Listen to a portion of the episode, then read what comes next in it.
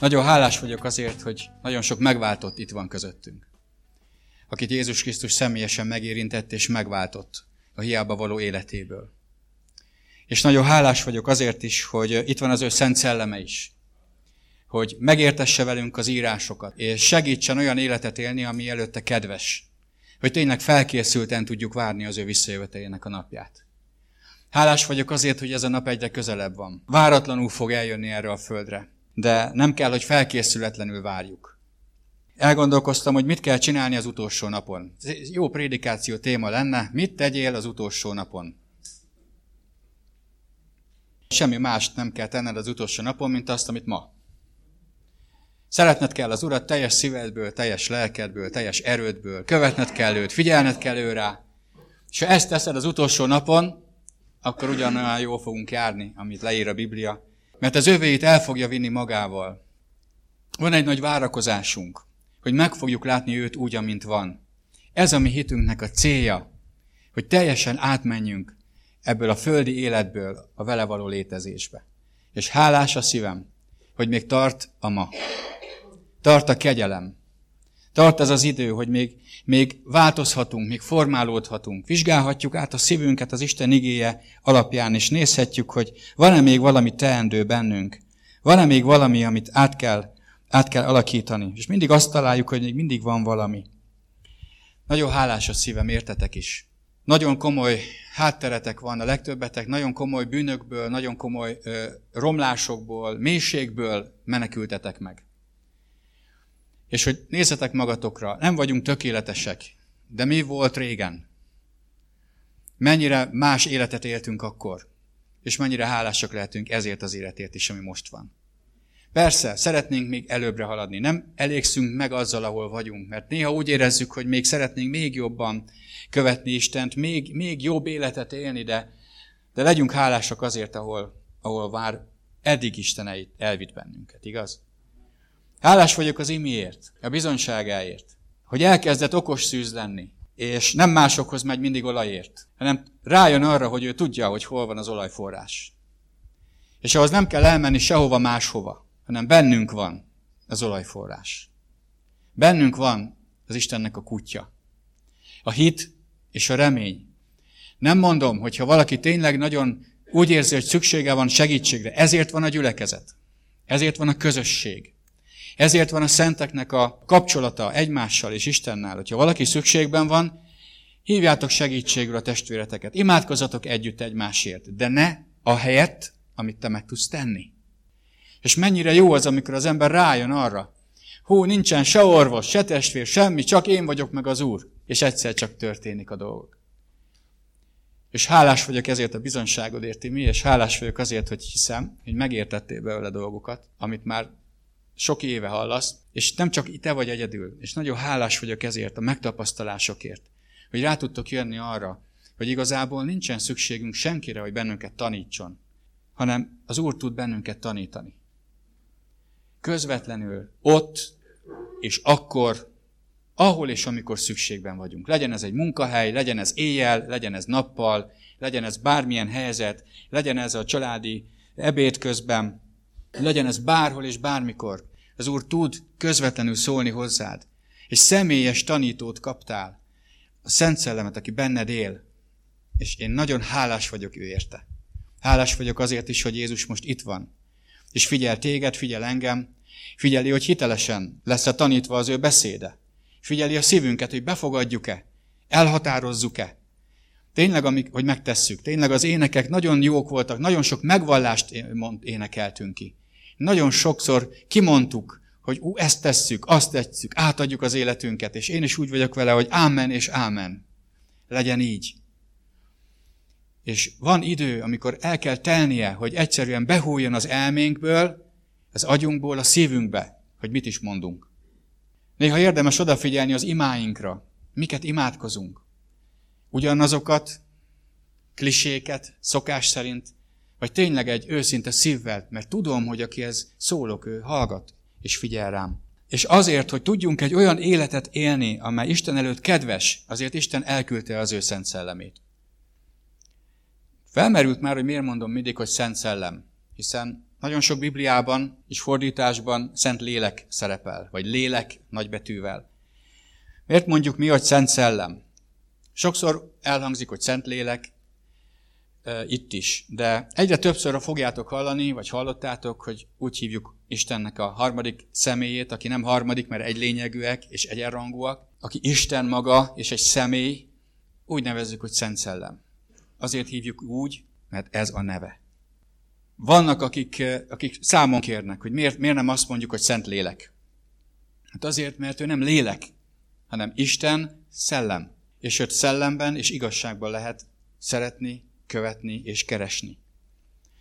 És Isten, amikor azt mondom, hogy Isten, akkor arról a hatalmas, fenséges teremtőről beszélünk, aki az egész világ mindenséget megalkotta, Beszélünk az ő egyszülött fiáról, a Krisztusról, aki a názereti Jézusban testé lett, aki szintén Isten és egylényegű a Teremtővel, és beszélünk a Szent Szellemről, aki egy különleges személy, mert őt nem látjuk, ő nem testesült meg. Jézus azt mondta, aki látott engem, látta az atyát. De a Szent Szellemet nagyon nehéz látni, nagyon nehéz elképzelni. Bibliában sokféleképpen szerepel, de semmiképpen nem lélekként. Tudjátok, az ember lett lélekké. Amikor Isten megteremtette az embert, bele lehelte az ő szellemét, és az ember élő lélekké vált. De az Isten nem lélek. Vannak érzelmei, van akarata, van személyisége, de ő szellem. És ezt akkor fogjuk igazából megérteni, amikor meglátjuk őt szemtől szembe úgy, ahogy van. És akkor mi is átváltozunk, és a mi testünk átformálódik, és a mi szívünk, a mi bensőnk, az egész repesni fog, hogy megláttuk azt, akiért éltünk. Mert most csak hitáltal élünk. Reménykedünk a testünk feltámadásában. Reménykedünk abban, hogy meglátjuk őt. De akiben megvan ez a reménység, az azért cselekedni fog. És a mai nap szeretném folytatni, ami két héttel ezelőtt elkezdődött, az Isten szellemével való járásból. Isten azért küldte az ő szellemét, hogy segítsen nekünk Isten szerinti életet élni, változni, formálódni, alakulni. Olyan életet élni, ami előtte kedves. Ez a dal, amit a végén énekeltünk, ez, ez egy debreceni testvérének a dala, aki, aki nagyon átélte azt, hogy nagyon mindenével, egész lényével szeretné Isten dicsérni, és azt mondja, azért élek. Ez az életem célja. Van a Bibliában egy ember, úgy hívják Pálapostól, és ő azt mondta, Élek többé nem én, hanem él bennem a Krisztus. És amely életet most a Földön, ebben a testben élem, azt az ő, ő benne való hit által élem. Én szeretném ezt, ahogy haladok előre, egyre inkább elmondani. Hogy nem azért élek, hogy valahogy túléljem. Nem azért járok közösségbe, hogy valahogy föntartsák bennem a lelket. Nem azért megyek Istenhez, hogy segítsen meg az én földi életemnek a boldogulásában, hanem azért élek, hogy neki örömöt szerezzek. Mert ő, mielőtt még én megszülettem, már eljött erre a földre. Emberi formát vett magára azért, hogy engem megmentsen. És engem beküldött ebbe a világba. Kiválasztott számomra apukát, anyukát, ahogy neked is. És beküldött bennünket ebbe a világba. Behozott egy családba. Lehet azt mondod, lehetett, választhatott volna jobb családot is. Miért pont ebbe a családba? Miért pont ilyen apához? Miért pont ilyen anyához? De bízzál az Istenben, ő tudja, hogy mit miért tett. Lehet, hogy azért, hogy amikor te megismerted őt, visszamenj és segíts az apukádnak és az anyukádnak megismerni őt. Behozott bennünket ebbe a világba. És amikor eljött az idő, megismertette velünk a titkot. Hogy a Golgotai kereszten olyan dolog történt 2000 éve, ami valóban megtörtént, és ami hatással van minden ember életére, az enyémre és a tiedre. És amikor ezt a titkot megértettük, és rájöttünk arra, hogy valójában azért olyan az életünk, amilyen, mert távol vagyunk a teremtőnktől. És megkérdeztük, mit tegyünk, akkor azt mondta, van út. Jézus Krisztus az út, az igazság és az élet. Vissza tudunk találni az Istenhez.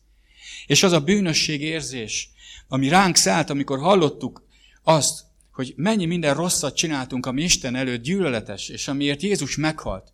Ezt megbántuk, és elfogadtuk őt, megfordultunk, hátat fordítottunk a régi romlott életünknek, és azt mondtuk, mi mostantól normális életet akarunk élni. De a normális élet, ez az Isten szerinti élet.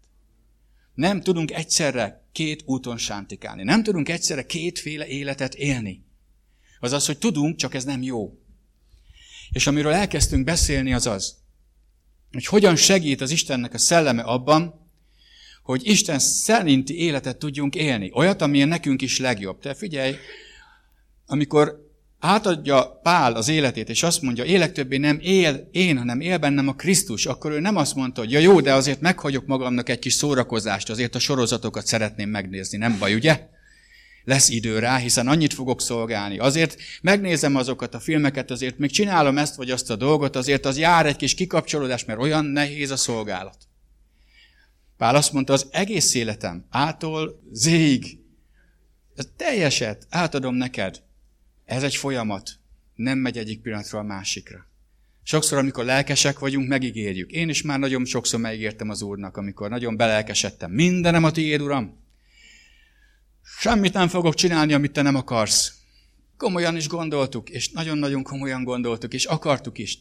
Csak amikor jött a következő nap vagy hét, és láttuk, hogy áh, nem, nem akaródzik valahogy menni, mert mégiscsak azt csinálom, amit nem akarok, akkor felismertem azt, amiről Pál a rómaiakhoz írt levél hetedik részében ír, hogy megtalálom magamban ezt a két életet. Szívem szerint az Istent akarom szolgálni. De látok egy másik törvényt a tagjaimban, ami visszatart. A bűnnek a törvénye, ami valahogy olyan könnyűvé teszi a bűnt, és olyan könnyen visszacsúszok bele. Miért? Pedig megígértem Istennek, hogy őt akarom követni. Miért van az, hogy kettős életet élek, mint egy kettős ügynök? És Pál azt mondja, hogy felfedezem magamban ezt a kettősséget. Ki szabadít meg engem ebből? Hála Istennek, ami Urunk Jézus Krisztus.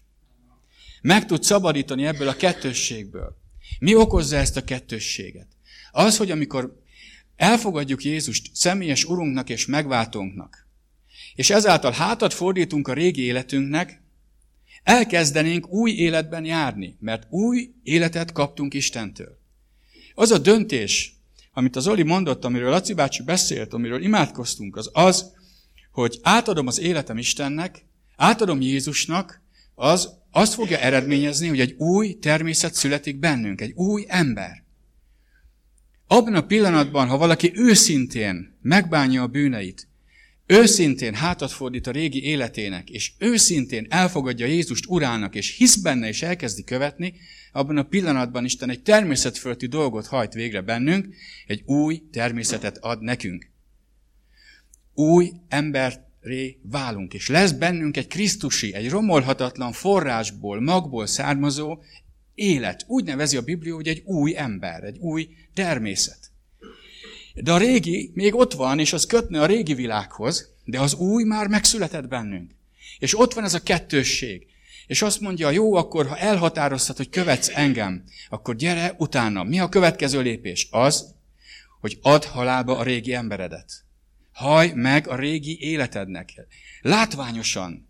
És ez a vízkeresztségben történik. Pálapostolnak a rómaiakhoz írt levél amelyet most néztünk, és a nyolcadik részből fogom majd olvasni az, azt az igét, amivel folytatni fogom a két héttel ezelőtt itt. De előtte olvashatjuk a hatodik, hetedik részben ezt, amiről beszélünk. Hogy mit jelent az, hogy az ember bemerítkezik? Mi történik akkor, amikor halálba adjuk a régi embert? Egy döntést hozunk. Azzal a dönt, senkit nem kellett közöltek szerintem erőszakkal bemeríteni. Tehát nem, nem, is, nem láttam még olyan bemerítkezést, ahol embereket ketten megfogták, beledobták a vízbe, folytogatták addig, amíg le nem telt a óember halálának a ideje. És amikor elhalt az óember, kivették a víz alól, aztán felöltöztették, azt menjél, mert már új ember vagy. Senkit nem kellett rá kényszeríteni erre. Mindenki a szabad akaratából tette. Miért? Miért tettük? Mert megértettük, amit az írás mond. Azt mondja, térjetek meg, merítkezzetek bele, a Jézus Krisztusba, a bűneitek bocsánatára. És azt megértettük azt, hogy ha ezt megteszem, halálba adom a régi embert, uralmat ad Isten a régi fölött. Én ezt nem akarom, hogy az régi uralkodjon rajtam. Hát azért fordultam meg, nem? Hát, hogyha tetszik a régi élet, akkor miért térek meg Jézushoz? Semmi értelme. Nem tetszett a régi élet. Rájöttem, hogy a régi élet végén a halálba fogok kerülni. A vízkerességben halálba adtuk ezt a régi természetet. És ezáltal az új ember elkezdhetett bennem uralkodni. Az új ember Istenhez köt, a régi ember az ördöghöz köt, a halálhoz köt. Ebben kisegít nekünk, mert ez még csak egy pillanat. Megtörtént a bemerítkezés. Kijövünk a víz alól. És akkor várjuk, hogy na, mi történik? Az történik, hogy kezd el élni az új életben. Ezt mondja Pál. Kezdj el élni. Ki ad ehhez erőt? Ki ad bölcsességet? Ki áll mellém, aki minden nap, minden percben kézen fog és segít? Aki, ha kérdezem, Uram, mit csináljak? Megsúgja, hogy mit csináljak. Ki az, aki erőt fog nekem adni ahhoz, hogy, hogy mikor eldöntöm, hogy mondjuk kidobom az életemből ezt vagy azt a szokást, vagy rossz dolgot? Ki fog segíteni abban, hogy meg tudjak bocsátani? A Szent Szellem. Ezért harmadszorra, az, harmadiknak azt mondja, térjetek meg, merítkezzetek be Jézus nevében a bűnök bocsánatára, és vegyétek a szellemnek az ajándékát, mert tiétek az ígéret. Testvéreim, a Szent Szellemre óriási szükségünk van ahhoz, hogy győztes életet tudjunk élni. Megfordítom, Szent Szellem nélkül el sem tudom képzelni, hogy hogyan lehet végigcsinálni a hívő életet. El sem tudom képzelni. Beszélgettem emberekkel, akik amikor a Szent Szellem szót kiejtem már zsigerileg elkezdenek ellenem mondani, mert a Szentlélek. Az meg, hogy a Szentlélek ereje, hát az Szentléleknek ajándékai vannak, ah, az már végképp. Nyelveken szólás, na az meg már az ördögtől van. És tudod, amikor látom ezt az embert, és ránézek, és több ilyen ember is van most a fejemben, ránézek, egy csomó jó dolgot tesz, és próbál Isten szerinti életet élni. És beszámol róla, hogy vannak is jó dolgok, amik történnek az életében. Megért például igazságokat. Le tud tenni ö, ö, szenvedélyeket. De tudod, ha erre képes, ez csak a Szent Szellem által tudja megtenni. A Szent Szellem által lehet megérteni az írásokat. A Szent Szellem által lehet erőre szertenni, hogy az ember bölcsességet kapjon. Ez mind a Szent Szellem által van, akkor is, ha letagadom. Mi meg eljutottunk oda, hogy nem, nem hogy letagadni nem akarjuk, hanem megérteni szeretnénk. Szeretnénk még jobban meglátni, hogy mi a Szent Szellem munkája bennem. Az Efézus levél elején Pál imádkozik eh, az efézusi közösségért, és azt mondja, hogy azért imádkozom, hogy Jézus Krisztus Istene, a dicsőséges Atya Isten, töltsön be titeket Szent Szellemmel, aki bölcsétesz, kijelenti és igazán megismerteti veletek az Istent. Bölcsétesz, kijelentést ad, megismerést ad, és igazán megismerteti az Istent. Efézus egyben van.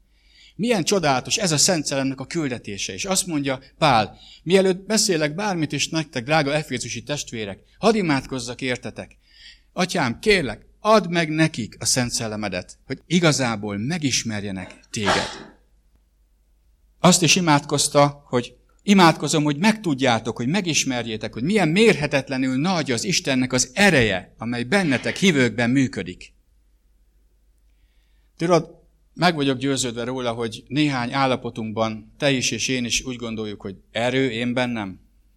Nyoma nincs. Pont, hogy úgy érzem, hogy semmire nincs erőm. A legkisebb dologra nem tudok nemet mondani.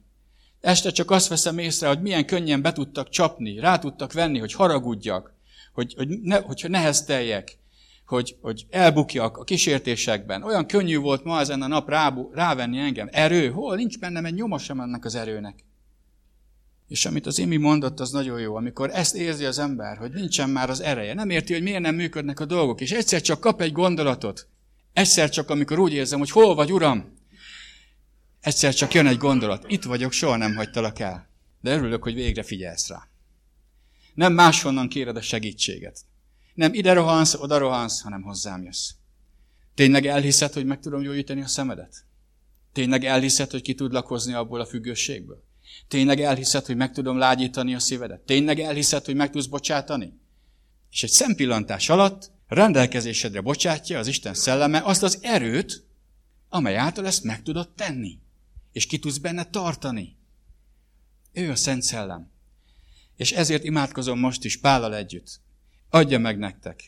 Adja meg nekünk az Isten, ami atyánk, a kijelentésnek a szellemét, az erő szellemét, a bölcsesség szellemét, hogy megismerjük őt még jobban, mint eddig bármikor. Tudod, minél jobban ismerjük Istent, annál inkább szeretnénk őt követni.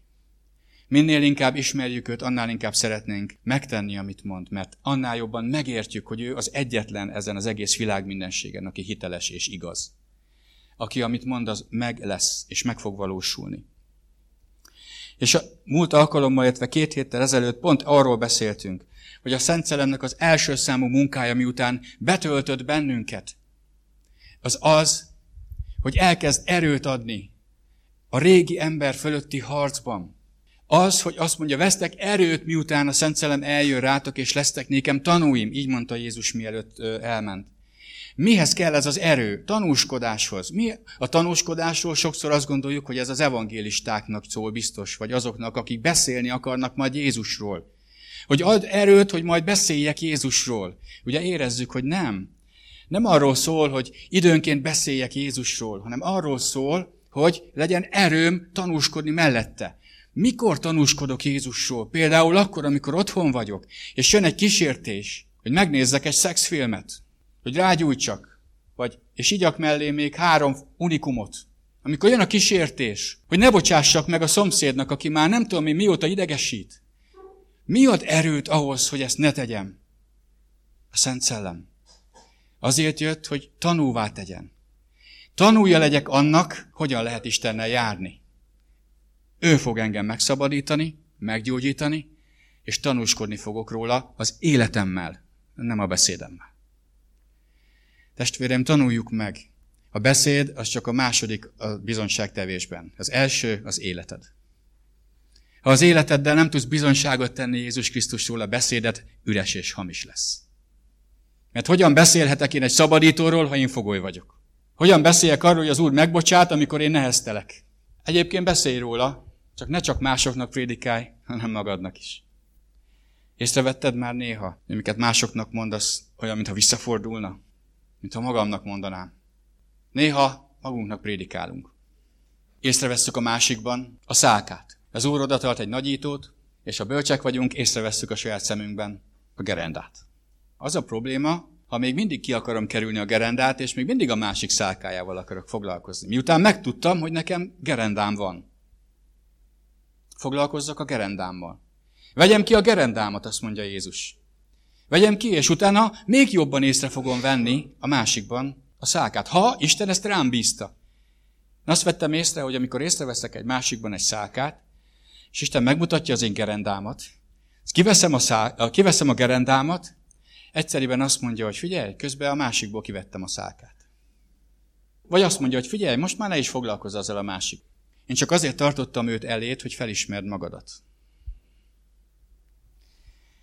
Ezért jött a Szent Szellem.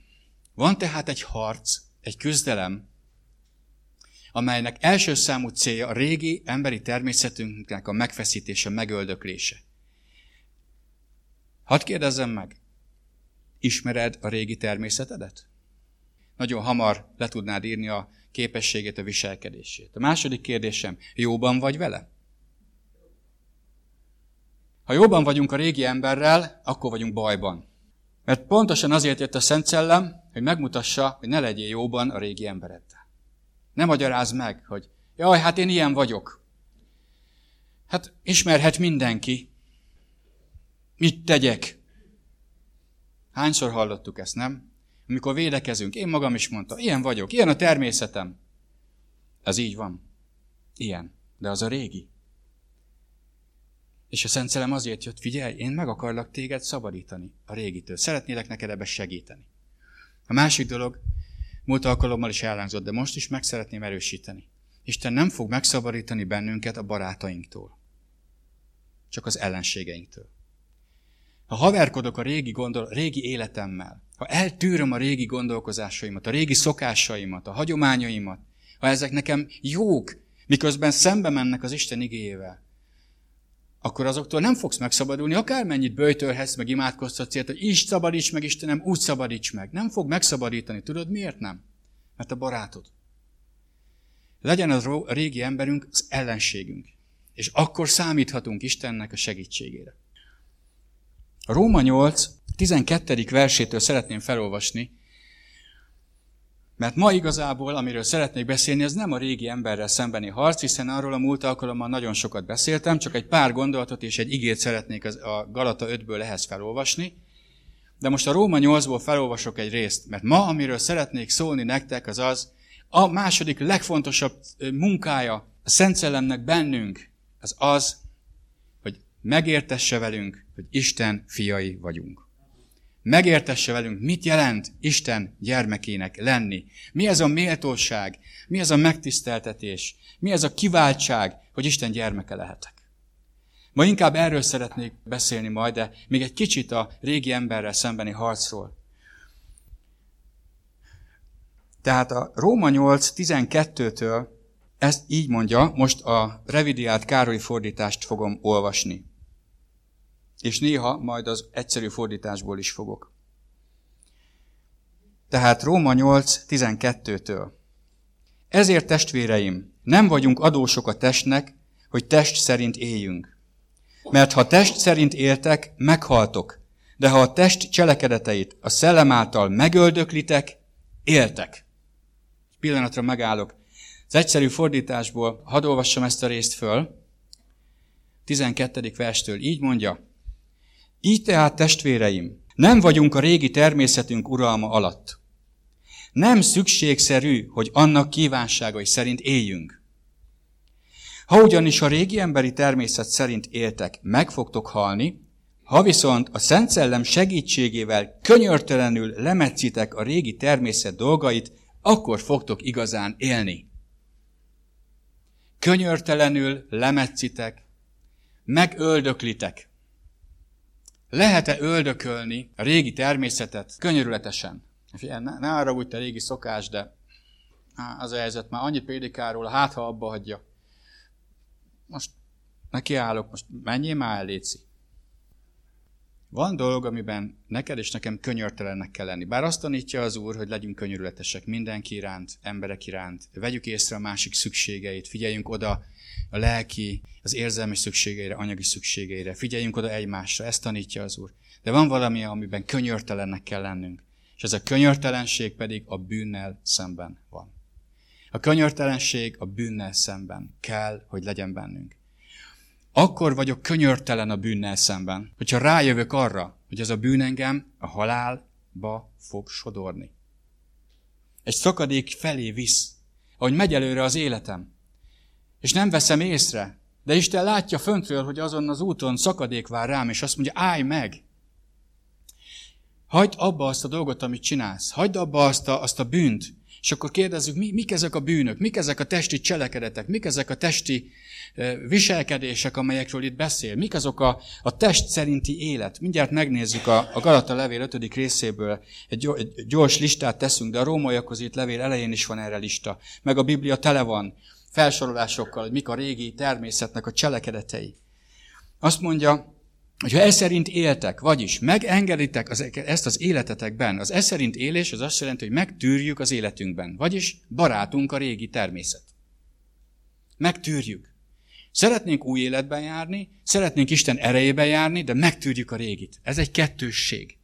Ebből a kettősségből gondold el, mi fog történni. Ha megtudjuk a régit, azt olvastuk és azt beszéltük két héttel ezelőtt, akkor az a régi nem tud és nem is akar Istennek engedelmeskedni. Vagyis amikor Isten kér tőled valamit, az a régi emberi természet felszívja magát, és ellen fog állni. Isten arra kér, hogy adj egy testvérednek egy kiló kenyeret. A régi természet föláll, és azt mondja, neked sincs, ne adjál te annak. Alig van pénzed, most, most még ezt is elvesztegeted? Hol van még a fizetés? Egyik oldal, másik oldal. Isten pedig meg akart téged áldani öt kiló kenyérrel, de nem tudott, mert nem voltál engedelmes. A régi ember rávett arra, hogy a szem előtt valókat lássuk. És azt mondja ezért itt Pál, hogy nem vagyunk adósai ennek a régi embernek. Azt kérde, hadd kérdezzem meg, mivel tartozol a régi életednek? Amit megbántál, amikor megtértél Jézus Krisztushoz, nemet mondtál a régi életnek. Mivel tartozol neki? Mi az, ami, ami, ami követelése feléd? Mi az, ami azt mondod, hogy megérdemli? Az még neki jár?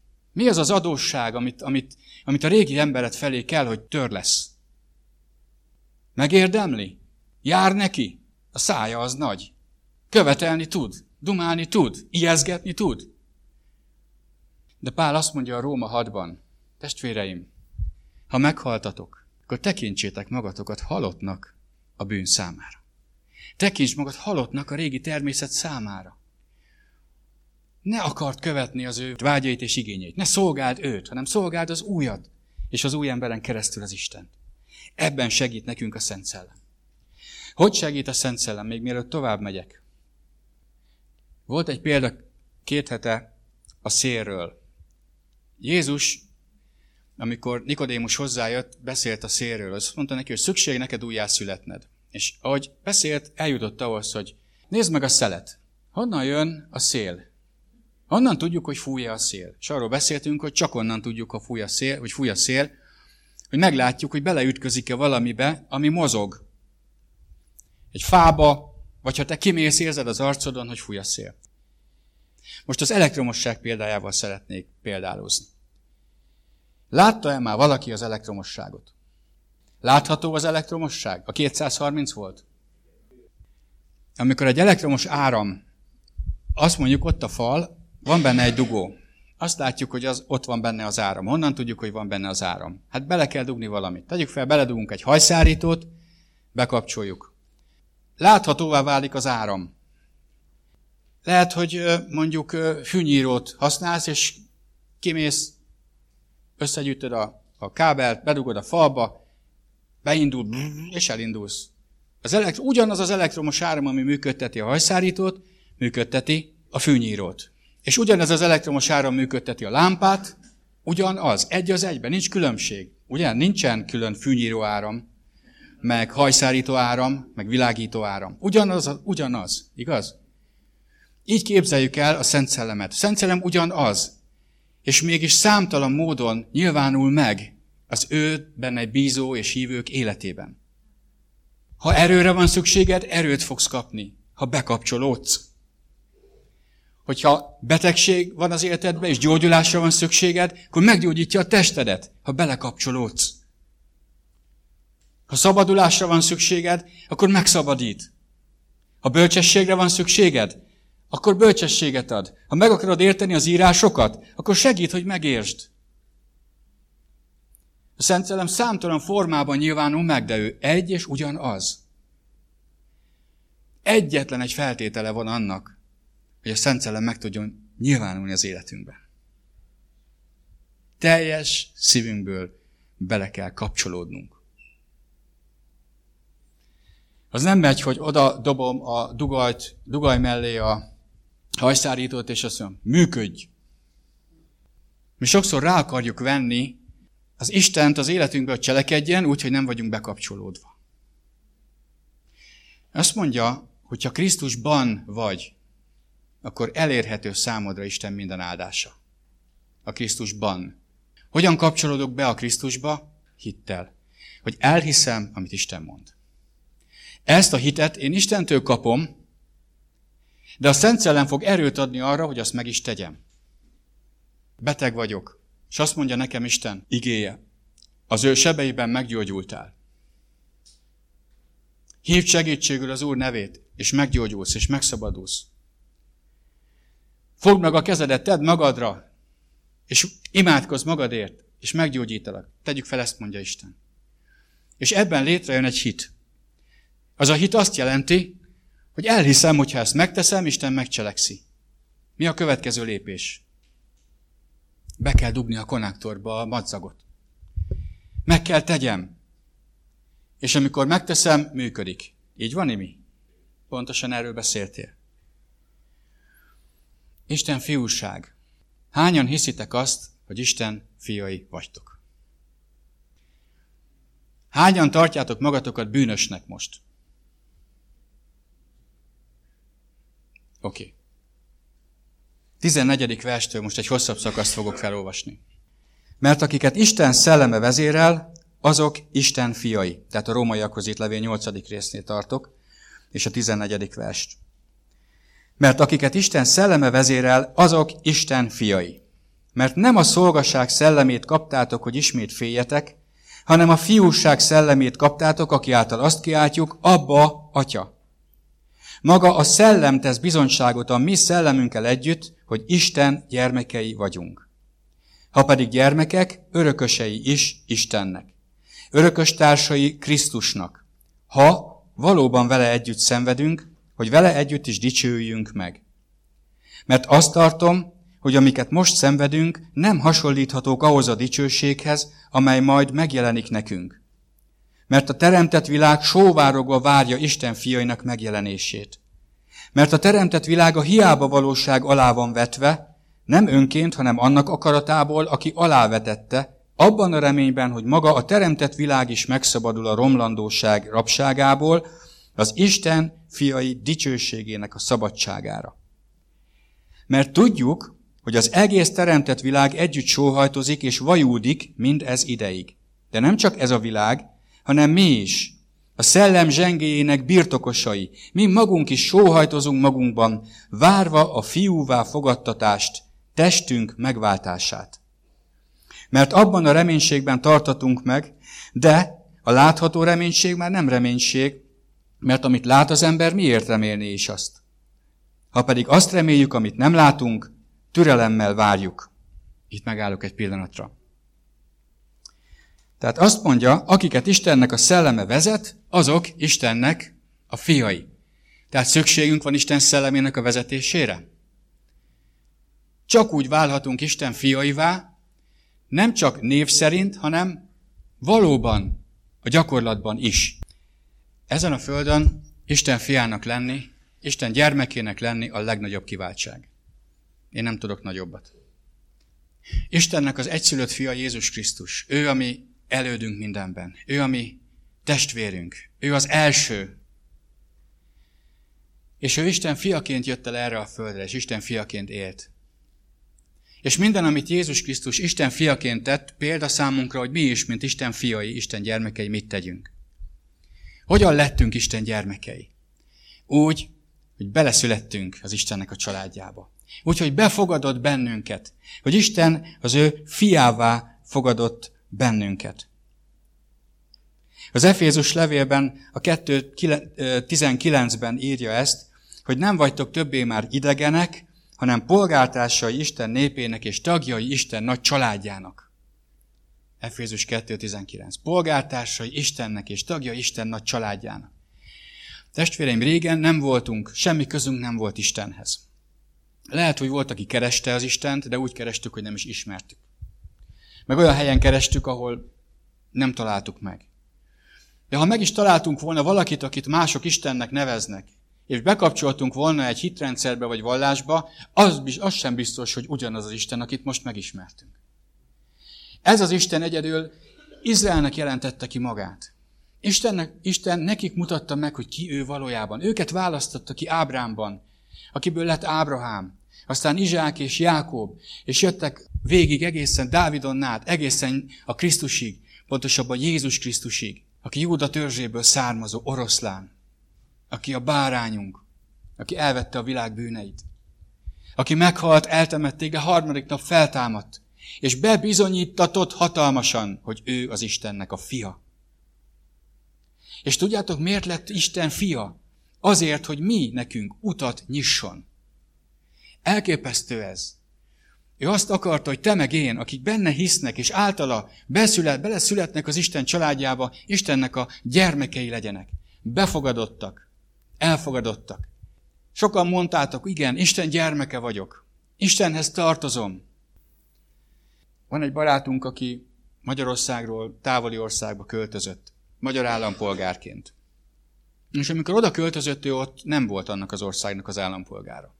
Sem ő, sem a családja dolgozni ment oda, és aztán születtek gyerekek, és azok a gyerekek már, mert annak az országnak olyan a törvénye, hogy aki abban az országban születik, az automatikusan annak az országnak az állampolgárává válik. Bele születik abba az állampolgárságba. És mindazok a jogok és kötelességek, amik ahhoz, az, ahhoz tartoznak, ahhoz az állampolgársághoz, megilletik őt. És egy idő után a szülők is, ami barátaink, megkapták az állampolgárságot, és most már ők is kettős állampolgárok. Magyarországon és a környező kint élő magyarok, akik a határainkon kívül élnek, kaptak lehetőséget, hogy állampolgárságot kapjanak. A saját országok mellett, legyen román, vagy szlovák, vagy nem tudom én, szerb, kaptak egy magyar állampolgárságot. Ők már kettős állampolgárok. Mind a két országnak a megfelelő jogaival élhetnek, és a kötelezettségek is vonatkoznak rájuk. Nyilván amelyik országban élnek, annak jobban, hiszen abban az országban, ahol élnek, ott sokkal jobban vonatkoznak rájuk a közlekedési jogszabályok, a, a, a adózási törvények, az egészségügyi ellátások, mind, minden, minden.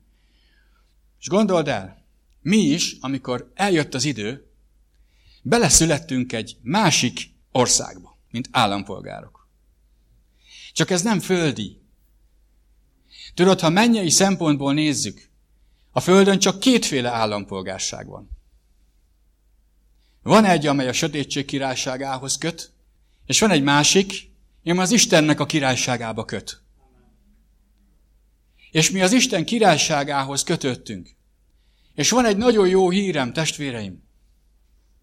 A mennyei perspektívából nincs kettős állampolgárság. Ugyanis azt mondja a Szentírás, hogy által vitt bennünket a sötétség birodalmából a világosságnak a birodalmába. Amikor megtértünk, akkor a názereti Jézus Krisztusban új emberek lettünk, akik bekerültek jog szerint az isteni királyságba, a Krisztus királyságába. Mi most már oda tartozunk. Földi perspektívából nézve több állampolgárságunk van. De igaz az, hogy amiképpen egy állampolgárnak vannak jogai és feladatai, kötelességei, ugyanígy igaz ez a mennyei szempontból is. Amikor régi életet éltünk, mit mond az írás? Követtük a régi fejedelmeket, a sötétségnek az uralkban, nem tudtuk. A nekünk rossz akaró evilág fejedelmét, és mindenben azt tettük, amit ő jónak tartott, amit megengedett. Így van? Ezt írja az írás. De amikor megjelent az Istennek az üdvözítő, megmentő kegyelme Jézus Krisztusban, és mi ezt elhittük, akkor legyen ez a demarkációs vonal, ez a, ez a választó vonal. Itt van a sötétségbirodalma, itt pedig a világosság országa. Az azt mondja, hogy én itt voltam, bűnös voltam, egy romlott ember, nem érdekelt az Isten, nem is tudtam, és nem is akartam megcsinálni, még ha mondták is volna, hogy mi a jó. Ami jót csináltam, azért mindig elvártam az emberektől a tisztességet, tisztességet. Becsüljék meg, fogadjanak el, magasztaljanak fel. Hát én jót csináltam. De persze jó szándékúak voltunk. Csak ez a jó szándék mind gyűlt össze, és amikor a jó szándékunkért elutasítást kaptunk, fel voltunk háborodva. És nagyon könnyű volt gyűlölködni, és hazudozni, és lopni, és csalni, és paráználkodni. De amikor megjelent az Isten megmentő kegyelme, és megszólított bennünket, egy olyan ott az, abban az állampolgárságban lévőn keresztül általában. És azt mondta, gyere ide, így sokkal jobb. És elmondta, hogy miért. Elmondta, hogy hogy tudok átmenni, és én azt mondtam, átmegyek, és átléptem a demarkációs vonalat. Az ördög itt toporgott a határon, és azt mondta, nem jó az neked. Szülyeség, szekta. Megnézd már azt a test, az embert, azt mondja, hogy testvér. Azt látod már 15 év, azt még mindig ugyanazzal csinálja. Ezért nem kell oda menjél. Ezt megcsináltad itt is. Nem? Sugdosott, magyarázott. Jaj, figyelj már, akkor nem szexelhetsz már mással. Csak a feleségeddel. És elkezdtem mondogatni, hogy mit nem csinálhatsz. Mennyire rossz, amikor azt csinálod, ami neked most nagyon jó. Annyira szereted. Ott meg majd nem szabad. Oda nem menj. Itt állt a vonalon, itt állt a határon, és dumá, dumá, dumát. Én ezt átéltem. Lehet mások is. De amikor Isten látta a szívemet, és nem ő néztem, hanem ő rá, akkor egyszer csak Isten azt mondta, no, jössz? És én azt mondtam, megyek, uram. És akkor a dumálós kiabált, fenyegetett, mindent csinált, de nem tudtam megakadályozni, hogy átlépjünk ebbe a királyságba. És most már ebbe a királyságban vagy. És ne akar már visszamenni oda. Ne akar visszamenni oda, ahonnan jöttél. Mindig csúszkálunk vissza a határhoz. És egyre jobban halljuk, egyre hangosabban halljuk. Gyere vissza. Vagy tudod mit? Maradj ott, csinálj úgy, mintha hívő lennél. Hogy a testvére, amikor ránéznek, menjél gyülekezetbe, üljél le, hallgass meg szépen, nézzél szépen. Azt kérik, hogy emelt föl kezed, emelt föl. Mosolyog, akkor mosolyogj. Vegyél részt az alkalmakon. Nem minden, mert azért mindennel nem kell. Imádkozni nem kell, az nem lényeges. Az, az a pár ember majd elimádkozik, értetek.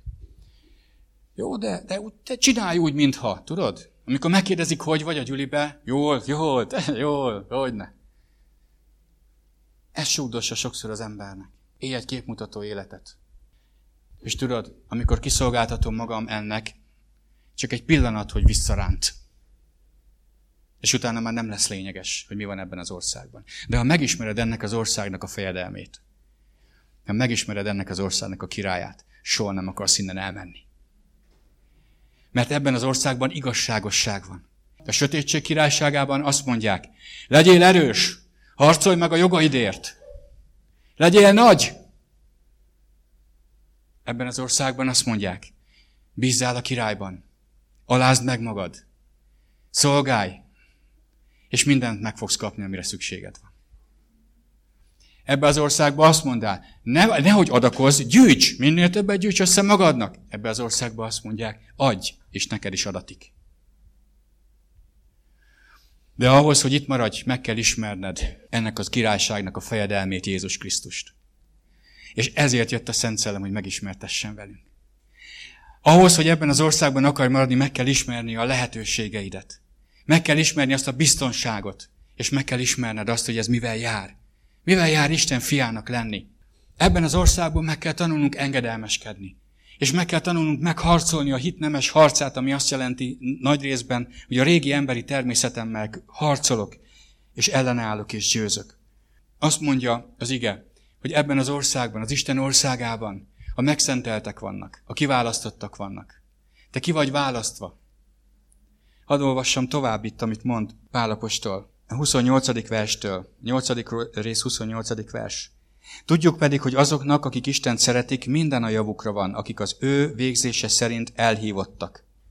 Mert akiket eleve ismert, eleve el is rendelte, hogy fia képmásai legyenek.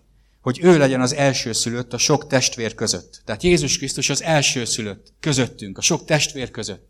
Jézus Krisztus a testvérünk, miközben Istenünk, miközben megváltunk, szabadítónk és gyógyítónk, testvérünk. Ő, ő vállalta, hogy befogad bennünket a családba. Ez csodálatos. És azt mondja, eleve elrendelte már. És azt mondja, nem csak elrendelte, olvasom tovább a 30. verset, azokat el is hívta, tehát megszólította, nevén szólította és meghívta az ő királyságába. Akiket meghívott, azokat meg is igazította. Ami azt jelenti, hogy a bűneinket lemosta rólunk. És amikor megbántuk a bűneinket, ő úgy tekint ránk, mintha soha nem védkeztünk volna. És akkor itt ugrunk majd vissza, hogy mit jelent az, hogy bűnös vagyok. De azt, ő azt mondja, megigazította, Igazzá lett. Az igazságosság azt jelenti, hogy Isten tisztának tekint bennünket, ha mi megbánjuk a bűneinket, és elhagyjuk azokat, és elindulunk elfelé a bűntől. Megigazított bennünket. Ez a pozíciónk, és azt mondja, megigazított azokat, meg is dicsőítette. Mit mondunk tehát ezekre? Ha Isten velünk, kicsoda ellenünk? Ha hiszed, hogy Isten gyermeke vagy, és átmentél a sötétség birodalmából, a sátán uralma alól, az Isten országába, ez még nem jelenti azt, hogy hibátlan vagy. Az viszont jelenti, hogy a természetet szerint nem vagy bűnös. A tetteid szerint lehet, hogy igen. Akik felemeltétek a kezeteket, kérdezem. Amikor azt kérdeztem, hogy bűnös vagy-e, arra gondoltál-e, hogy van most valamilyen bűn az életedben, amit, amivel küzdesz, amit bánsz, amit ki akarsz dobni, vagy úgy tekinted magadat, mint egy bűnös, megváltatlan embert? Nem, igaz? Úgy tekinted magadat, mint Isten gyermekét. Isten fia vagyok, akihez nem méltó a bűn. Nem illik hozzá. Mert ezekért a bűnökért az én királyságomnak a fejedelme meghalt. És én szégyent hozok az arcára, amikor engedem a bűnt, amikor benne élek. Ezért én ezt elkezdtem utálni, elkezdtem gyűlölni, elkezdtem kíméletlenül elutasítani, elkezdtem vele harcolni. De még van vele bajom, mert még itt van. Így értjük? Akkor ha megkérdezik tőled legközelebb, bűnös vagy-e? Akkor nem mondd azt, hogy az vagyok, hanem azt mond, én Isten gyermeke vagyok, de még van az életemben bűn, amivel küzdök. Nagyon fontos, amiért amiről beszélünk, ugyanis a vallásoknak az egyik nagyon fontos célja az volt, és mai napig is az, hogy az embereket bűnössének tartassák, hogy magukkal egy bűnösök, és csak ők tudnak ebből feloldást adni. Csak az a gyülekezet, csak az a vallás, csak az a felekezet tud feloldást adni. Ha megérkezel időre a eukarisztiára, vagy arra az alkalomra, vagy részt veszel rendszeresen ilyen és ilyen összejövetelen, akkor, akkor majd Isten valahogy, valahogy ezt neked betulajdonítja, és valahogy majd megszabadít, és, és valahogy majd nem érzed magad bűnösnek. De testvéreim, akik vallásos háttérből jöttök, és kerestétek valamilyen módon Istent, tudom, hogy vannak ilyenek, azok nem szabadultak föl, amikor eljöttünk a, az alkalomról, a miséről, a gyülekezeti alkalomról, nem szabadultunk föl alóla. Úgy éreztük talán, hogy Isten most ezt a 35 miatyánkot most betudta nekem, és akkor megbocsát, de nem tudtam változtatni az életemen. Volt valaki így? Hiába vettem részt, hiába kerestem. Sokan meg nem is keresték. Azt mondja, ezért minek menjek? Sokan vannak így. Nem is tudják, hogy ezzel ők valójában Isten utasították el, de nem is Isten okozta ezt, hanem azok, akik hiteltelenül képviselték az ő nevét. Ezért nekünk hitelesen kell képviselni az ő nevét. Hitelesnek kell lennünk. A hitelességhez arra van szükségünk, hogy tudjunk uralkodni a rossz fölött. Testvéreim, amíg itt vagyunk a Földön, meg fog kísérteni a bűn, és lehet, hogy el is fogunk esni. De figyeljetek ide, a nagy baj a Biblia, Biblia szerint nem azzal van, hogyha valaki elesik, hanem azzal van, ha megmagyarázza. Ha azzal van, hogy ő azt mondja, az nekem kell. Ezt lehet egy ideig csinálni. De tudod, ez nem a felkészültség. Én úgy érzem magamról, ha én ragaszkodok egy bűnhöz, a régi életemnek a szokásához, akkor én hogy mondom azt, hogy fel vagyok készülve az Úrral való találkozásra? Hiszen van valami, ami visszatart. Legyen az akár bármilyen bűn. Had, gyorsan a Galata 5-ből hadd olvassam föl ezt a részt az egyszerű fordításból, a Galata 5.16-ból, hogy értsétek pontosan, miről beszél itt az írás. Galata 5.16-tól. Éljetek a Szent Szellem állandó irányítása szerint, és akkor a régi emberi természet kívánságait nem fogjátok teljesíteni. Éljetek a Szent Szellem állandó, állandó ki tud Isten szellemének az állandó irányítása alatt élni? Aki akar, és aki tudja, hogy ő Istennek a gyermeke, és hogy őt erre Isten alkalmassá tette. Hogy odaadta neki ajándékba Isten az ő szellemét, hogy ilyen életet tudjon élni. És ő akar ilyen életet élni. Vizsgáljuk meg a szívünket. Akarunk-e ilyen életet élni? Folyamatosan. Mert itt azt mondja, hogy állandó irányítás alatt. Szeretnénk Isten irányítása alá kerülni, amikor bajba vagyunk. Amikor nehézségek vannak az életünkben, amikor betegek vagyunk, amikor szükségben vagyunk, akkor nagyon szeretnénk, hogy Isten mindaddig irányítson bennünket, amíg ki nem szabadultunk abból. De mi van azon túl? Jézushoz jött tíz beteg ember, és kiáltottak, hogy gyógyíts meg bennünket, és Jézus meggyógyította őket az ő szavával, és elmentek. Mondta, hogy menjetek, mutassátok meg magatokat, és miközben mentek, meggyógyultak. És egyetlen egy, egy nem zsidó, végignézett magán, azt mondja, nézd, már meggyógyultunk. Meg, nézd, figyelj, és örül, örömködtek mind a tizen, és boldogok voltak. És egy közülük mondta azt, hogy visszamegyek már megköszönni. Megköszönöm már azt, amit kaptam. És visszament Jézushoz, és azt mondta, hogy köszönöm, hálás vagyok, köszönöm. És kérdezte Jézus, és a többi? Tudod, addig, amíg meggyógyulunk, addig nagyon akarunk az Úr folyamatos irányítás alatt lenni, akkor mindent megteszünk. Akkor imádkozzatok értünk testvérek, mi is imádkozunk, akkor böjtöljünk, akkor, akkor harcolunk, akkor, akkor úgy olvassuk az igét, akkor részt veszünk az alkalmakon, megteszünk mindent. Csak tudod, néha úgy érzem, hogy ez egy ilyen, ez egy ilyen fizetés Istennek a gyógyulásért. Isten nem az érdekli, hogy te jársz a gyülekezetben, hanem hogy hol a szíved. De ha ott van a szíved nála, akkor jársz gyülekezetben. Nagyon egyszerű. Ha Istennél van a szív, akkor folyamatosan az ő irányítása alatt akarok lenni. És akkor nem akarom kihagyni azt, hogy ma mit üzen nekem. Ma hol akar engem használni. És nem csak hétvégén, hanem hétközben is, reggel, délben és este. A hívő élet nem gyülekezetben, rendezvényre járás. A hívő élet Jézussal járás. De ha Jézussal jársz igazán, folyamatosan, akkor vágysz azokra, akik Jézussal járnak. És akkor megérted az igéből, hogy szükség van a közösségre. Szükség van a testvérekre. Szükség van arra, hogy egymás karját megfogjuk, amikor az egyikünk elgyengül, és tudja a másikat bátorítani. Ez a fiúság. Testvéreim, melyik fontosabb? Melyik állampolgárság fontosabb? Melyik családtagság fontosabb? A földi perspektívából való, vagy a mennyeiből? Én nekem a mennyei. És Jézus azt mondta, amikor a követői sokan követték őt, megfordult, és emlékeztek, mit mondott neki? Akik már olvastátok Lukács evangéliumban. Aki követni akar engem, és tagadja meg magát, vegye fel a keresztjét, és úgy kövessen engem. És aki meg nem gyűlöli az ő apját, anyját, nem lehet az én tanítványom. Aki le nem mond a földön minden vagyonáról, az nem lehet az én tanítványom.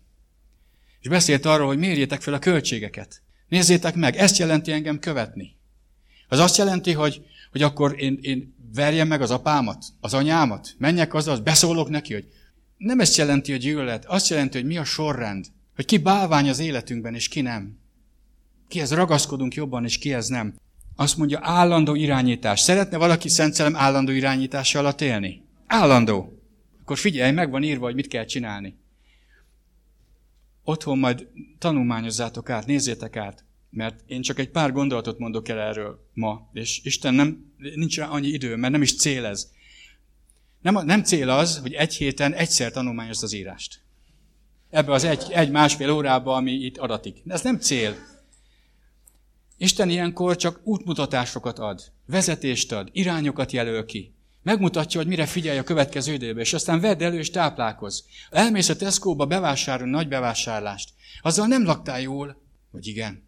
Hazamész, délelőtti bevásárlás után, szombat délelőtt szokott valaki szombat délelőtt bevásárolni, nem tudom. Hazamész, ott van tele a kosár, viszed be a húsokat, meg a mindent, amit akarsz venni, én nem tudom, mit szeretsz, viszed haza, és mondják otthon, jó, akkor kész az ebéd. Ó, én már jól laktam. Olyan jó. Figyelj, vettem egy kiló krumplit. Ezt meg kell csinálni. Meg kell főzni, munka van vele. El kell készíteni. Mindennel, a maga módján kell foglalkozni. Igaz? Mindennel. De ha már itt vagyok, Jézus megállt egyszer egy kútnál, Szamáriában, és ott volt egy asszony, és beszélt ezzel az asszonyjal. És az az asszony rádöbbent arra, hogy aki beszél vele, az a messiás. És visszarohant a városba. És megjöttek a tanítványok, mert előtte elküldte őket ennivalóért. Mert fáradtak és éhesek voltak mind, Jézus is.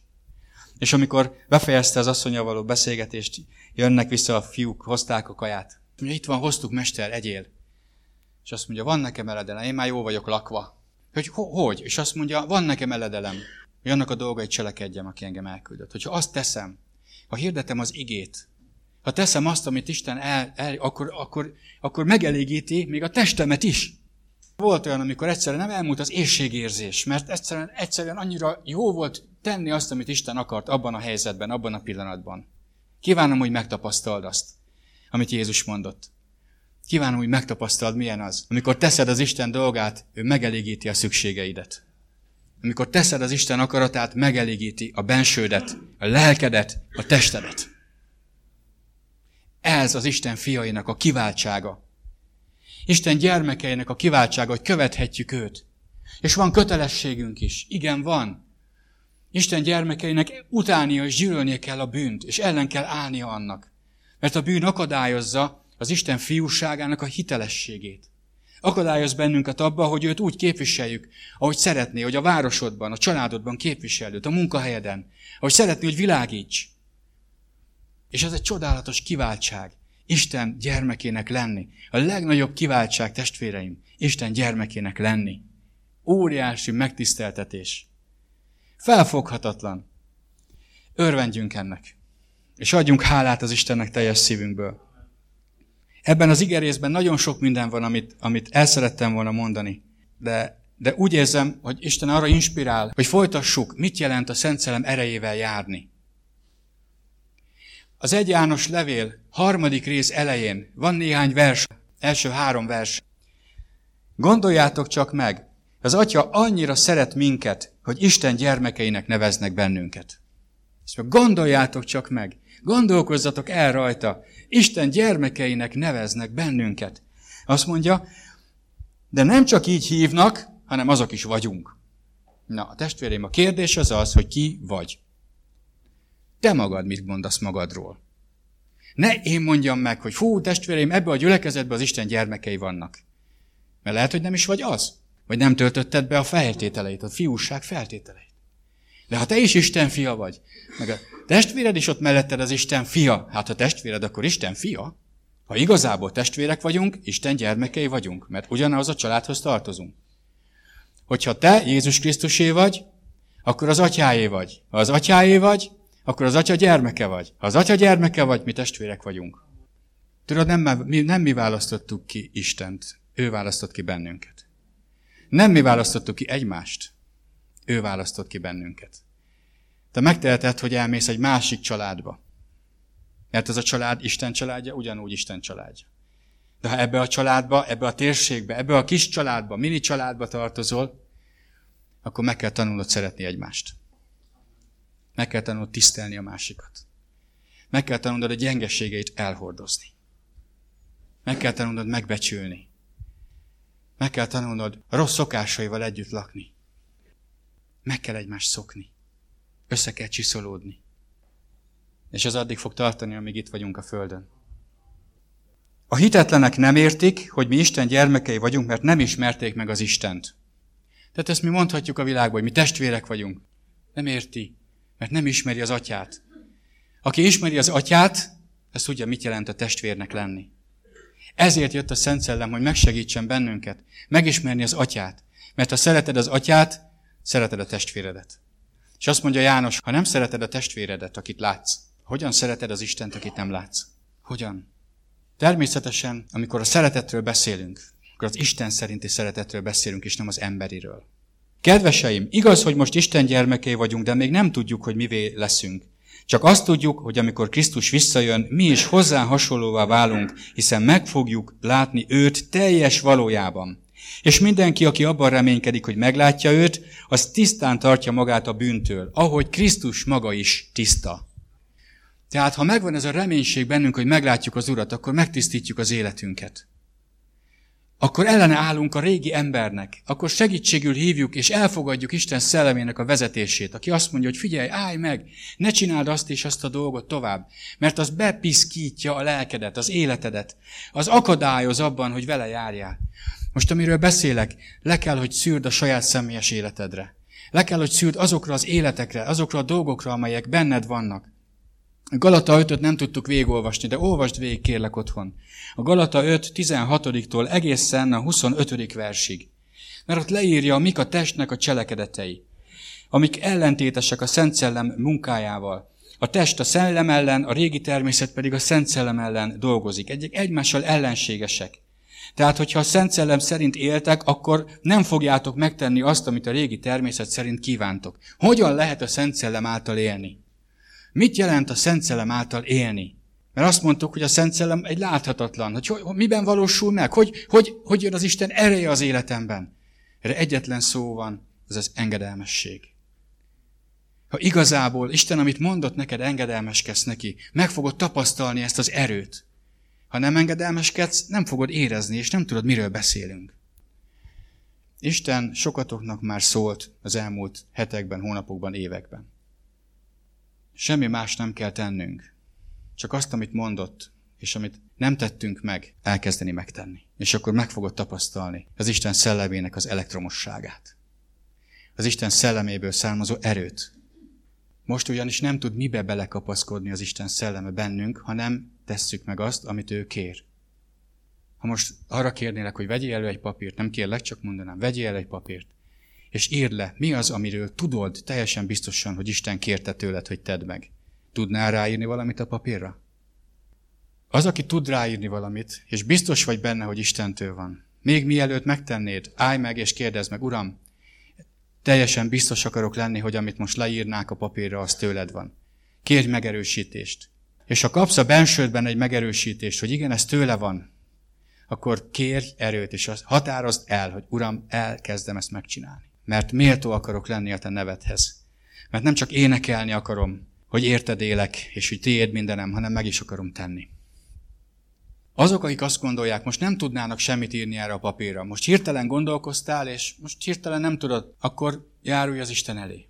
Nézd meg az életedet. Minden rendben van benne. Követed az Urat. Isten szíve szerint élsz. Szent életet élsz. Tiszta életet élsz. Isten használni tud téged. És, örül, és ha ez így van az életedben, akkor lehet, hogy nem lesz semmi, amit meg kell tegyél, mert te már közel vagy a tökéletességhez. De hogyha ha vársz és kérsz, Uram, mi az, amit akarsz, hogy cselekedjem? Lehet, hogy hosszú évek után ez lesz az első pillanat, hogy megszólítod az Urat, hogy Uram, mit akarsz, hogy cselekedjem? Uram, mit akarsz? Akkor Isten meg fogja mutatni. Sokan gondolják azt, hogy milyen bonyolult dolog, hogy az Isten szól. Isten nagyon egyszerűen szól. Mondok neked három dolgot, amikor Istennek ez az ereje meg tud nyilvánulni az életedben, amikor be tud kötni az az elektromosság. Az első dolog, kezd el olvasni a Bibliádat. kérlek, vedd elő a Bibliádat, és kezd el olvasni. Kezd el tanulmányozni. Kezdj el utána járni azokat, amiket üzenetként hallasz. Mert az első és a legfontosabb, a legtisztább dolog, amiben az Isten szelleme bele tud akaszkodni, kapaszkodni, az az ige. Az igét tudja élővé tenni. Számtalanszor átéltem már ezt. Amikor elkezdtem olvasni, Isten igéje belejött az életembe a Szent Szellem. És az igén keresztül is megértettem, hogy mit vár tőlem és mit kér. A második dolog. Figyelj oda azokra az emberekre, akik szeretnek téged, és akik Isten útján járnak, akik imádkoznak érted, vagy akik tanácsolnak, vagy bátorítanak. Mert a második módja, ahogy Isten szelleme szok, szokott szólni az emberhez, az a testvéred, aki ott van közel hozzád, aki segíteni akar neked. Lehet, hogy csak egy mondatot mond. Lehet, hogy csak egy szót, de az neked szól. Fogod tudni belül. Ragad meg és tedd meg. És a harmadik mód, hogy Isten sokszor szól az emberhez, azok a nehézségek. Sokszor vannak nehézségek az életünkben, amikről nem tudjuk, hogy miért vannak. Amikor jön egy betegség, jön egy nehézség, egy anyagi probléma, egy kapcsolati von, összeveszünk valakivel, az a legfájdalmasabb, ha a férjünk, feleségünk, gyerekünk, közvetlen családtagokkal veszünk össze. És az Úr szeretne szólni ezen keresztül. Bármikor, amikor nehézség van az életedben, állj meg, és kérdezd meg, Uram, mit akarsz mutatni ebben? Miért van ez? Mit, mit kell tegyek? Mire akarsz rámutatni? Mit mutatsz ezen keresztül? Az Isten igéje, a testvérek és a nehézség. Sokkor ezeken keresztül Isten szól. És hogyha igazából vágysz arra, hogy, hogy őt meglásd, akkor át fogod akarni adni magadat teljesen ő neki.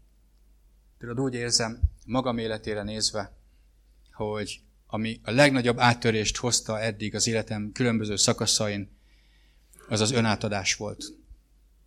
Amikor hajlandó voltam félretenni a saját vágyaimat, kívánságaimat, és őt helyezni előtérbe. Az ő szavát, az ő akaratát, az ő gondolatait, az ő keresését. És ezek mindig előbbre vittek, mindig előre, előbbre. Tehát Isten fiának lenni, és az az utolsó ige, amit mondok nektek, jelenések 21, 7, Isten fiának lenni azért kulcsfontosságú dolog, mert annak a vége legnagyobb öröm. Ez az ige azt mondja, hogy aki győz, az örökségű nyer mindent. És annak én Istene leszek, és ő pedig a fiam. Most a fiúság még nem teljes az életünkben. Róma 8-ban olvastuk, hogy a fiúság még nem teljesedett be. Tudod miért? Mert még a testünkben vagyunk. Még a fiúság ígéretét kaptuk meg. Előleget kaptunk a Szent Szellemből. Szent Szellem által. Tudjuk azt, hogy Isten fiai vagyunk. Tudjuk, hogy hozzá tartozunk, de még nem teljesedett be, mert itt van ez a test, ami visszatart és lehúz bennünket. A mi testünk az, amely a bűn miatt meg van romolva. A testünkkel van a legtöbb bajunk. Amikor megbetegszik, amikor a kívánságait ki kell szolgálni, Testünkkel foglalkozunk a legtöbbet, nézzétek meg. Azért dolgozunk, hogy együnk. Minek kell lenni? A testünk miatt. Azért pihenünk, azért kell a ház, hogy tudjon a testünk pihenni. Testvérim, a testünk körül forgolódunk. Nem? Ha igazán őszintén megnézzük, miért teszünk, miért főzünk, miért csinálunk bármit a testünk miatt. És ez ide köt bennünket. És mivel jutalmazza meg a test, hogy lefektetem este, hogy aludjon? Mivel jutalmazza meg, hogy adok neki enni? Adok neki inni? naponta háromszor, mivel jutalmazza meg? Hogy megbetegszik, hogy fáj, hogy akadályoz. De nem fogjuk kirúgni ezért a testünket, mert nem tudjuk lecserélni. Nincsen olyan, hogy testbolt, hogy bemegyünk, hát én szeretnék egy ilyen kettő méter magas, kisportolt, szörvdeszkás bajnok testet. Mennyibe kerül? Mi ezt kaptuk Istentől. Te ezt kaptad Istentől. Sokaknak a testképével zavar van, főleg a fiatalokénak. De vannak felnőttek is. Nem tudjuk elfogadni magunkat. Fogadd el magadat férfinek, ha férfi vagy, nőnek, ha nő vagy. Ez már nagy dolog ma. Fogadd el, és becsüld meg azt a testet, amit kaptál, mert ezt Isten adta. Gondozd, vigyázz rá. Ne adj neki túl sokat, mert visszaél vele. Ne szolgáld, hanem legyen ő a te szolgád. Ha megtisztítod, ha megerősíted, Isten meggyógyít, az Isten szolgálatába kell állítsd. Állítsuk az Isten szolgálatába a testünket. Jó? Mert ez az Isten gyermekeinek a küldetése. Úgyhogy aki győz, az örökségű nyer mindent. Még egyszer mondom, nagyon-nagyon legyetek tisztába vele. Ez a földi életünk korlátozott. Csak 60, 70, 80, 90 év, kinek mennyi adatot. De egy pillanat alatt véget fog érni. Nem tudjuk mikor. Abban reménykedünk, hogy hamarosan eljön az Úr a felhőkig. Megfújja a kürtöt az angyal, és akik az övéi, azok elragadtatnak, eltűnnek erről a földről, és az a test átformálódik, átalakul. Ez a romlottság, ez a romlandóság romolhatatlanná válik. Egy dicsőséges testben fogunk lenni, olyan dicsőséges testben, amilyenben most Jézus Krisztus fennül az Atya jobbján. Jézus Krisztusban mi is ott ülünk, mint ember. Testvéreim, ember van a mennyben, de egy dicsőséges ember. Olyan, amilyennél mi is fogunk válni. És ez a küldetésünk, ez a célunk. Becsüljük meg, hogy Isten fiai vagyunk, hogy kiválasztottak vagyunk. Ez a Szent Szellem egyik legfontosabb munkája, hogy ezt kijelentse a szívedben. Mit jelent, hogy kijelenti a szívedben? Meggyőződést ad róla. Isten fia vagyok. És akkor éljünk úgy, ahogy Isten fiához illik. Ahogy Isten fiához méltó. A te családodban is annak örülsz, hogy gyerekeid olyan életet élnek, akik méltóak, igaz? Hogy amikor ránézel a gyerekedre, azt mondod, figyelj, ez igen, méltó, büszke vagyok rá, büszke vagyok, hogy ő a gyermekem. A gyermek azt mondja, büszke vagyok, hogy ehhez a családhoz tartozom. Büszke vagyok, ahol, nem, nem, jó, nem jó esik szülőként? Ugye milyen jól esik? Büszke vagyok, amikor, amikor a gyerekeim, és én ezt elmulasztottam, elmulasztottam nagyon sokszor gyerekeimre büszke lenni. Úgyhogy én, én úgy hiszem, hogy Isten büszke ránk. Arra, hogy kitartunk. De eltől ne szállj el, és ne szálljunk el. Legyünk Istennek a hűséges gyermekei. És tisztítsuk meg az életünket. És gondoljátok végig, amit ma hallottatok, az, gondoljátok végig a mindennapjaitokra nézve, amit hallottatok, váltsátok apró pénzre, és az Istennek a szelleme veletek lesz. És erőt ad, és, és meg fogtok tudni változni, és az, ami eddig csak évekig tartó küzdelem volt, az egy pillanat alatt megtörténik, ahogy az Imi elmondta, egy pillanat alatt, hogy ide megyünk, oda megyünk, amoda megyünk, aztán egyszer csak az Úrhoz megyünk. És az Úr megváltoztat, megerősít, meggyógyít. Mert ugye igaz, meggyógyította a lábadat. De az igaz, hogy le kell adni a súlyt, azt te is mondtad. Ez nem, értitek, ez a nagyon jó, hogy amikor Isten beavatkozik az életünkbe, azzal nem leveszi a felelősséget azután, hogy akkor már nem kell csinálnom semmit a testem. Mert mindig csak szaladok az Úrhoz, majd ő elveszi ezt a fájdalmat, azt. Nem. Azt mondja, hogy most levettem rólad, de te most most már tudsz mozogni, tudsz sétálni, tudsz sportolni, kezdj el, kezdj el leadni azt a súlyt, kezdj el egészségesebben élni, építsd azt a testet, amit kaptál.